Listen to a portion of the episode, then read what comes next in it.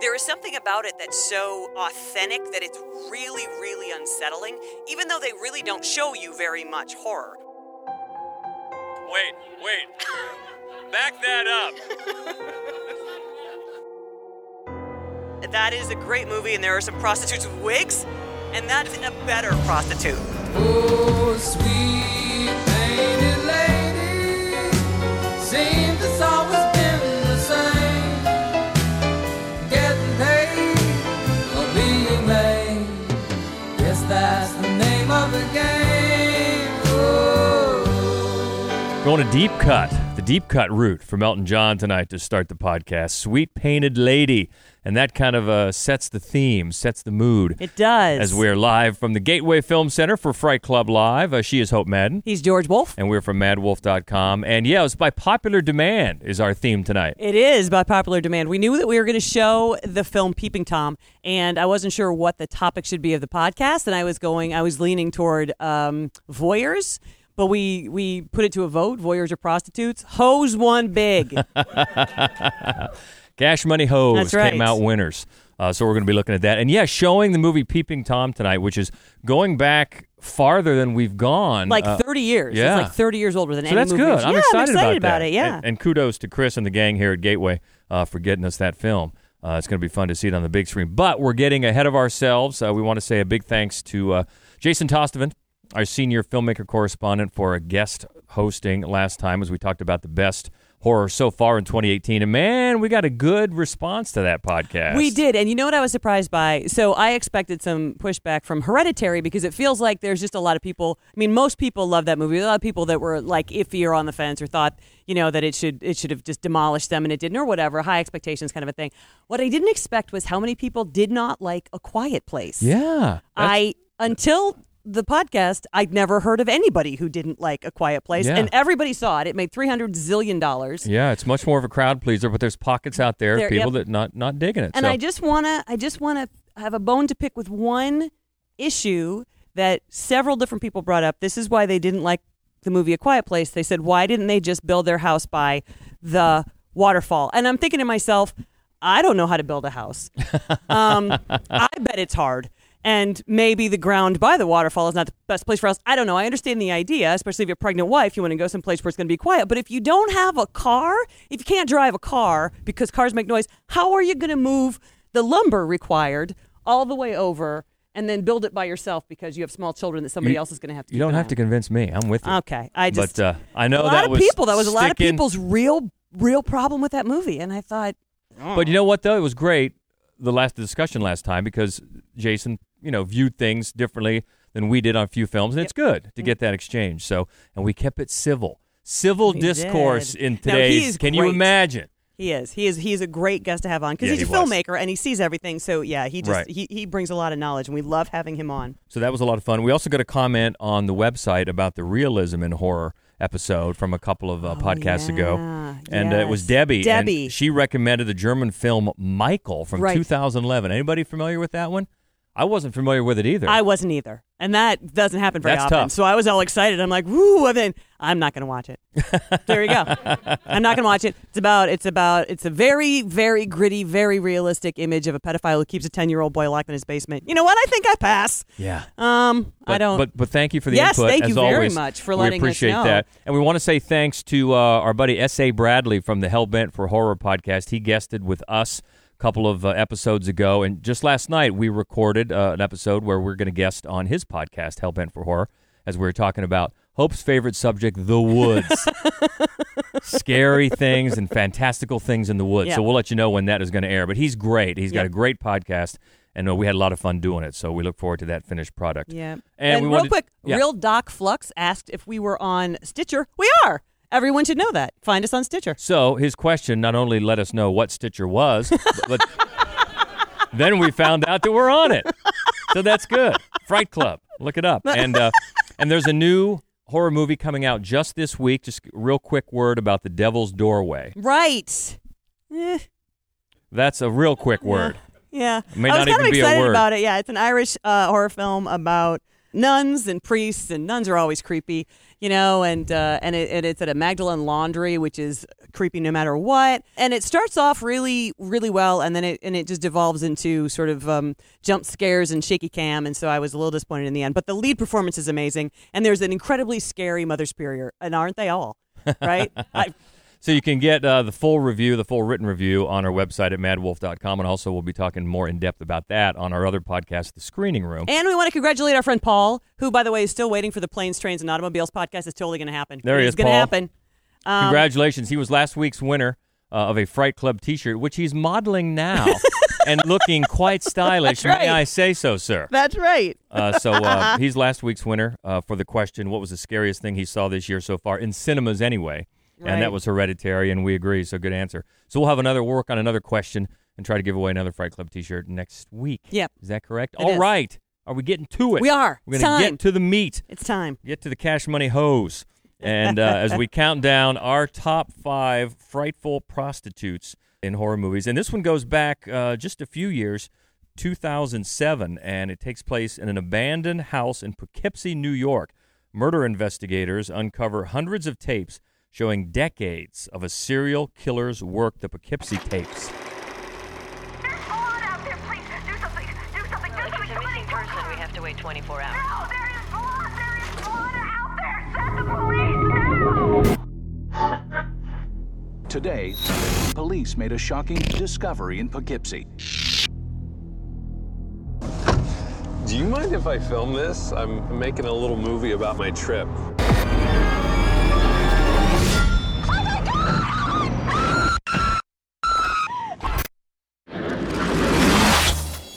I do know this was shot in fifteen days. If you've seen it, that's not going to be a huge surprise. Right. Because, right. But, and I don't necessarily mean that in a bad way. I mean, it's um, it's an incredibly impressive feature debut, and it is grisly and hard to watch, but it's almost, um, it doesn't really show you anything. And I think that's one of the things that's the most impressive about it. it it's A lot of people consider it like a found footage film, which is not entirely true. There's a narrative around the fact that they find footage. Then they will, they'll show you these boxes and boxes and boxes and boxes of of these videotapes that a serial killer has made of his victims, and of primarily one victim, a girl that he has just kept for l- years in his basement and kind of mentored her into being, against her will, his accomplice. And it's really alarming. And uh, and it's a lot of it is pr- police procedural. And one of the things that I think makes it really effective is that none of the cops are confident. You know what I mean? Like, all of them are disturbed by what they've seen. They feel like they're doing a shitty job. Um, they can't get over how horrible the crimes are. There is something about it that's so authentic that it's really, really unsettling, even though they really don't show you very much horror. Aside from the main girl that he keeps for a long time, uh, he there's this whole side plot of prostitutes who get killed. And it's really an interesting plot. The way that the narrative develops around that really kind of changes the tone of the film, uh, the trajectory of the film very quickly, but also maybe the most interesting single scene in the film is with a, a prostitute in a balloon, because it's so funny how you already know that she's going to die. She doesn't. You do, because you're far enough in the film, and yet you can't help but be anxious about the balloon. You're like, you can't help it. Like, you're on the edge of your seat. God, the balloon is going to pop any second. And it's it's amazing the tension that he manages to develop, to develop with that one scene. Yeah, and it's also very interesting to think that even though this does have a, a date of, of two thousand seven on it, it never got an actual release, theatrical, D V D, or Blu-ray, until about seven years later. Yep. And there was really no official explanations to why. As you mentioned, it's not like it's so gory or anything like that. It just was, it was held back. It didn't really become available until July of twenty fourteen. It showed up as a video on demand through DirecTV, and then people started watching it. But it's weird. It just sat there for so long. And it, it developed uh, like a real uh, sort of notoriety because of that, because I think, because it is a really grisly film, yeah, in a certain way, and I think a lot of people thought that that was why it didn't come out. That's not really the truth. It was that it just kind of fell through the cracks with the distribution, but I think it gave it a boost when it was finally available, yes, and, and people did. Really ran after it. But it is, it's a very satisfying, super creepy, but very sort of um, intriguingly amateurish film. Mm-hmm. So it's number five on our list of prostitutes. What's number four, I wonder? In horror. Are you referring to the technical glitch we just had a couple of minutes ago? Number five was the Poughkeepsie tapes, and moving up to number four, a medical student sets out to recreate his decapitated fiancée by building her a new body made of Manhattan street prostitutes from nineteen ninety, Frankenhooker. Jeffrey Franken has a plan. I just want to bring it back. He has the ingenuity. I need female body parts. He has everything he needs, except the raw materials. Just hold still. Wow! Jeffrey's creation is alive. Looking for some action? Oh, yeah. He's sexy. Want a date? You going out? I'm on my way home, but uh, thanks anyway. I uh... Frankenhooker. Incredible. Some assembly may be required. Want a date? I love that. For, for those who didn't know, and, and even if you didn't know, you could probably tell from the trailer, that is Frank Henenlotter. Yes. Can you pronounce it? Yes, Basket Case. Basket, basket Case. Case Frank it's, it's got that same. Uh, it's got that same vibe to it. It's admittedly much more of a not comedy, my favorite. And yeah, this a lot one is more, more of a colorful. Comedy. Yeah. Um. But but yeah, it's set in the same kind of seedy area of New York. It's got the same really thick New York accents. Um. And it's got the one same uh, character, mm-hmm. uh, Casey, who's in Basket Case and Brain Damage and Basket Case Two, running through this. But yeah, this is uh, this is one I think when we had this category, you know this was going to be on here. Well, when we when we took a vote the last time, Richard was like, I want to see Frankenhooker, so it was clear. and then, and actually, as soon that as... That says as more soon, about him right, than it does well, about... Well, and then, and then Phantom Dark Dave, our friend out of Texas, he immediately uh, emailed us Frankenhooker, so we knew what his vote was as well. Yeah. And uh, yeah, it's a very popular film that we have, weirdly enough, I don't think we've ever talked about. Um, and and we, we've we done have. Basket Case, of course, because yeah. we've done Twins. But yeah. um, we have done a podcast on Twins. Um, wait, wait. Back that up. And suddenly the podcast takes quite a left turn. But I'm intrigued. Go on. But Frankenhooker is a super fun movie, and Louise Lasser plays the mom. Mary Hartman, yeah. Mary Hartman. I know you love whenever she crops up in one of these movies. Oh, yeah. You know, everything that happens is is as goofy as it can be, uh, and, and there are so many incredibly likable characters. I have the, here's the problem that I have with this movie, is that he wouldn't have nearly as many problems if he, if he loved his f- dead fiancée for who she really was, and he wasn't trying to recreate a perfect female body made up of a bunch of different human parts, because A, they're never really going to fit, right? Because they're like twenty different bodies. But also, come on, a bunion, seriously? I mean, that. Come on, she's dead now. You're just going to have to. So I do. It's it's it's a um, more than moderately sexist film. But aside from that, it is incredibly entertaining. Yeah, and it really dates itself as well, because it has that parody of the Morton Downey show. And people don't remember how, remember the Morton Downey Junior show, you know, that was all the rage for, for a couple of years there, but it's definitely got that, like you said, the more of a comedic stamp to yeah. it than something like Basket Case. You know what it reminds me of actually is, well, I suppose it's the, the opposite. The movie that reminds me of Frankenhooker is Killer Condoms. Which, and if you haven't seen Killer Condoms, do it now. It's oh. it's magnificent, and it's free on YouTube. So watch Killer Condoms. That's especially how magnificent it is. Especially if you're already a fan. You liked it? In a, it was I drunk? Killer Condoms, yeah. It's it's interesting. Yeah. But uh, not we're not talking about that this no, week. We're we talking are not. about the prostitutes. We are. And that's why it's Frankenhooker at number four from nineteen ninety on our list. And we're going to see if we can get this next trailer to work as we move up to number three. Just from, from twenty ten, it's the patriarch of a family passing away, and the teenage children must take responsibility for the family chores, including cannibalism. We are what we are.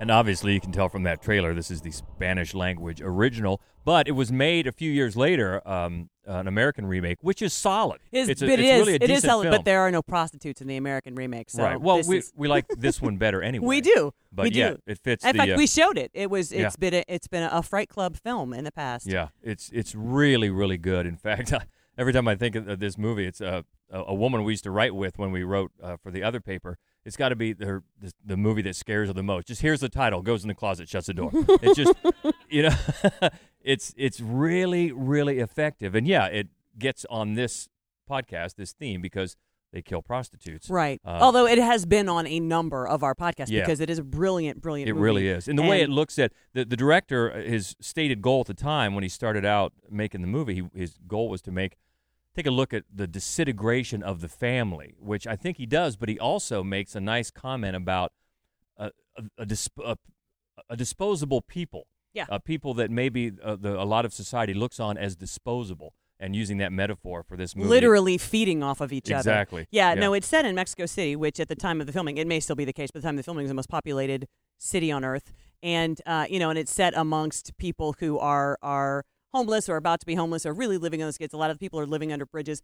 And and it's interesting because this family who, uh, their patriarch dies, and now they have to figure out how to put the meat on the table. And so, you know, they they are going out without a lot of skill to figure out how to bring some food home. And then the mom gets all pissed off because the first person they bring home is a prostitute. Like, that's beneath me. And I, it's just such, it is such a weird twist because uh, there's also sort of this, this sort of bumbling cop investigation. There's this incredible internal, almost like Shakespearean, like family yeah. struggle for who is going to be the next like alpha, which is, I think, the most fascinating thing about the movie. But mm-hmm. because of the um, society that it's set in, and this family sees themselves as being above these people that they feed on, they they murder a prostitute. They don't eat her, so they just ruin, you know what I mean? They don't, and then and then they dump her. You can see it in the trailer. I'm not trying to give anything away. It's just that this is what happens to people who mess with my family. So she dumps this body in front of a bunch of other prostitutes. And that winds up being much bigger problem for the family than the police are ever going to be. Right. And, and and the whole movie turns on that scene, even though when you're watching it at first, you don't entirely realize it because there's so many other things going on at once. But it leads to this unbelievable climactic scene on a playground yeah. that is uh, one of my favorite scenes in this film. And and I loved everything about this movie. And it's so funny how you can talk about it in so many different ways with so many different sort of topics because it's just it's just that sort of rich of a movie. Uh, but uh, prostitutes are going to kick somebody's ass in this movie. but but you're right. The, the the struggle for power after the dad passes away is fascinating uh, in this movie. One of the many fascinating things and one of the many reasons we like it so much. We Are What We Are from twenty ten, number three on our list of frightful prostitutes. Up to number two, another movie that we've talked about several times uh, for various reasons. From two thousand, pretty much, well, it doesn't need much of an introduction. At this point, American Psycho. Can we go now? We're not through yet. You know, we need to show that one time. We do. We really yeah, do. Yeah, we do. Uh, I mean, I've, we usually show movies that people haven't seen. That's kind of the point. But and wouldn't that be fun to see yes, on the big that's screen a, again? Yes, that's incredibly fun. Especially movie. Since, and I bring this up every time, every time I see it now on cable or something, it gets funnier it every time. It does. It's hysterical, and it's such a great comment on a time of American history. Oh, you yeah. know, it's such a, a time capsule uh, piece of work. And, of course, Christian Bale is fantastic. And the prostitutes in this one are very memorable for a number of reasons. Well, and yeah, well, I mean, they, they get the, the best line, and there's a lot of great lines in this movie, but they get they get the best line. But also, um, Kara Seymour plays the like the, the low rent prostitute, the the street prostitute with the really bad, unfortunate bangs, um, and um, you know, all, basically every really every other character in this movie, to one degree or another, is kind of loathsome. You know, it's kind of superficial, and and uh, they look good, but they're not good. And then you've got this one person who is just blatantly a criminal, and she's the one human that you actually root for. Like, you are actually sad for her when she decides to go back to his apartment that second time. And especially after yeah, she says, like, she doesn't want to. No, because she said she had to go to the emergency room the right. last time because right. of the hanger. You're like, oh, God, oh, what are you? Please don't get in. This is a bad decision. Mm-hmm. Um, but she gets in. I mean, and it leads to several of the scenes, actually, that are in that, that, you know, the chainsaw, bloody nakedness, which is a great scene. But at the same time, I think it's the only, it's the only kill in the movie that actually makes you sad. Yeah. Yeah, because it's, it's you're, you're right, because that character has become sympathetic to that point. And she's when, the only one. Yeah, exactly. And uh, Mary Harron, the director here, and, and that we've mentioned before, and Christian Bale is so great, and she has said that he used stick figure drawings to block to, to kind of block the sex scenes and say how they should do it. And they, I guess they both watched X-rated tapes to get ready for it and try to block it just right. So that's that's the commitment to the craft that you have to ex- really yeah. respect. Yeah, it really yeah. is. Uh, but yeah, that's such a great movie. I think yeah. we should maybe pencil that in okay. for a future. Are you going to deliver the line? Don't just stare at it. Eat it. I knew somebody would. Thank you. Thank you. All right, that's number two. And uh, number one is the one we're going to see tonight. We've just got a few minutes left, but that's all right because we usually don't like to talk about the movie that we're going to see tonight. We don't spoil anything for anybody. But it's back to a nineteen sixty. A young man murders women using a movie camera to film their dying expressions of terror. nineteen sixties Peeping Tom. Look out! Look out! Take care. You are being watched. We repeat, take care, for you are now alone with a killer. We warn you, don't let him see the fear in your eyes. For this is what he seeks, and this is why he kills. He invades the privacy of innocent people till the piercing eyes of his camera meet the terrified eyes of his victims. And with a compulsion akin to madness, he shoots the final, fearful scene.